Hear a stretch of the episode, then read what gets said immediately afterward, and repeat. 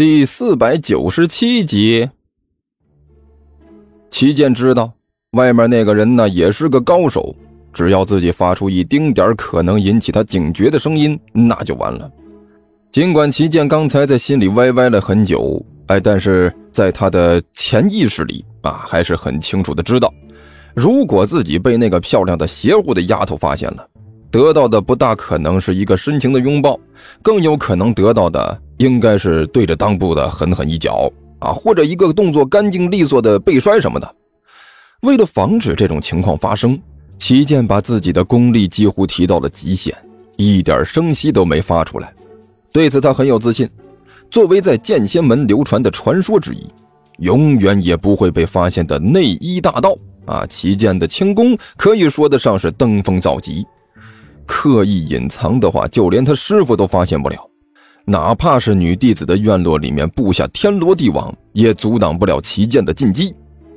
按照齐剑的师傅评价，这小子其他的功夫算得上是稀松平常啊，就是轻功这方面可谓是登峰造极，青出于蓝而胜于蓝，天生就是做小偷的料。所以呢，齐剑很有自信啊，哪怕是这个丫头再警觉，也不可能拦得住自己。很快呢，他就看到了自己的目标，一个蹲在自己窗下的人影。咕咚，齐剑暗暗吞了一口口水。美女，你等待的人来了，千万不要乱动乱跑哦。一边脑子里面进行着各种各样的胡思乱想，齐剑一步一步、一点一点的向着那个人影摸了过去。这里面。怎么一点动静都没有呢？关小雨缩在窗户下面，仔细听着房间里面的动静，但是让他失望的是，里面一点动静都没有，静悄悄的，就好像没有人一样。但是这是不可能的，关小雨确定里面肯定有人。点着灯呢，还从窗户那里隐隐约约的飘出来一阵方便面的香气，而且很明显是红烧牛肉面。哎，可是呢，现在里面却一点声音都没有。这连吃面的声音都没有，难道说？关小雨开始在心里思考了，这里面究竟发生了什么呀？里面那家伙上厕所去了，还是……突然，他心中想到了一种可能，这种想法一出现，顿时让关小雨紧张起来了。搞不好里面那个家伙发现自己了，自己的行动失败了。啊！紧接着呢。在关小雨身后，突然就有人伸出手来，一把搂住了他，同时一个声音也传进了他的耳朵：“哎呀，宝贝儿，真是的，你这么小心翼翼的来干什么呀？如果想我了，你完全可以提前跟我打声招呼，我可以给你留门啊。你这么偷偷摸摸的，呃，哎，不过我必须承认，是挺刺激的。你的爱好果然很特殊，我喜欢，有意思，有情调。来。”让我拨一个仙。还没等到关小雨回过神来呢，一张嘴就对着他的脸贴了过来。关小雨就是关羽关二爷啊，在历史上这是一位很牛逼的人物，在现在这个人物是更加的牛逼毕竟呢，以前他不过是个人啊，牛逼是牛逼了一点，但还是人。但是现在他是神仙，高高在上的神仙，而且还是香火不断的神仙。所以呢，他现在更加的牛逼儿。可问题的关键在于，距离关二爷上次参战已经是上千年过去了，那刀枪如林、热血如雨的年代也过去了上千年了。在那以后的一千多年，关二爷成为了神仙，高高在上，受人香火，再也没有机会提着刀片子砍人了。尽管关二爷的本事还在，甚至更加厉害了，但是警惕性和反应都差了很多。在齐剑抱住关二爷的一刹那，关二爷第一反应竟然是整个人呆住了，不知道该做出什么反应，就这么呆呆的站在那里啊，任由齐剑那臭烘烘的大嘴没头没脸的就贴了上来，啊，波波的齐剑连亲了两下，一脸的陶醉呀。哎呀，美女就是美女，果然不同凡响啊，这身材，呃，够壮的，尤其是这一脸性感的胡子。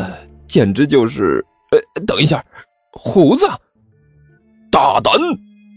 关二爷这个时候终于反应过来了，一声暴喝，一把抓住齐剑的肩膀，然后就是一个干净利落、异常漂亮的过肩摔。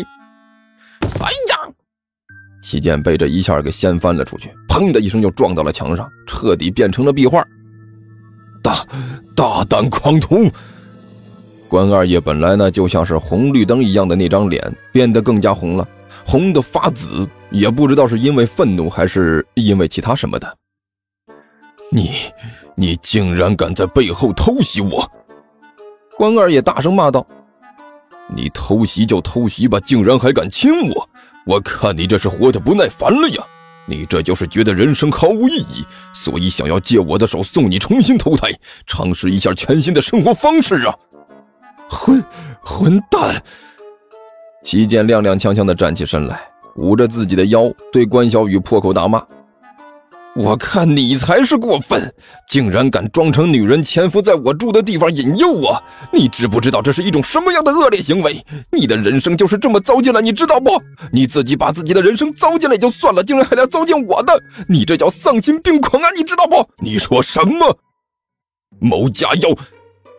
关小雨勃然大怒，刚想要开口怒骂，突然一愣，说不出话来了，因为借助着屋子里的灯光。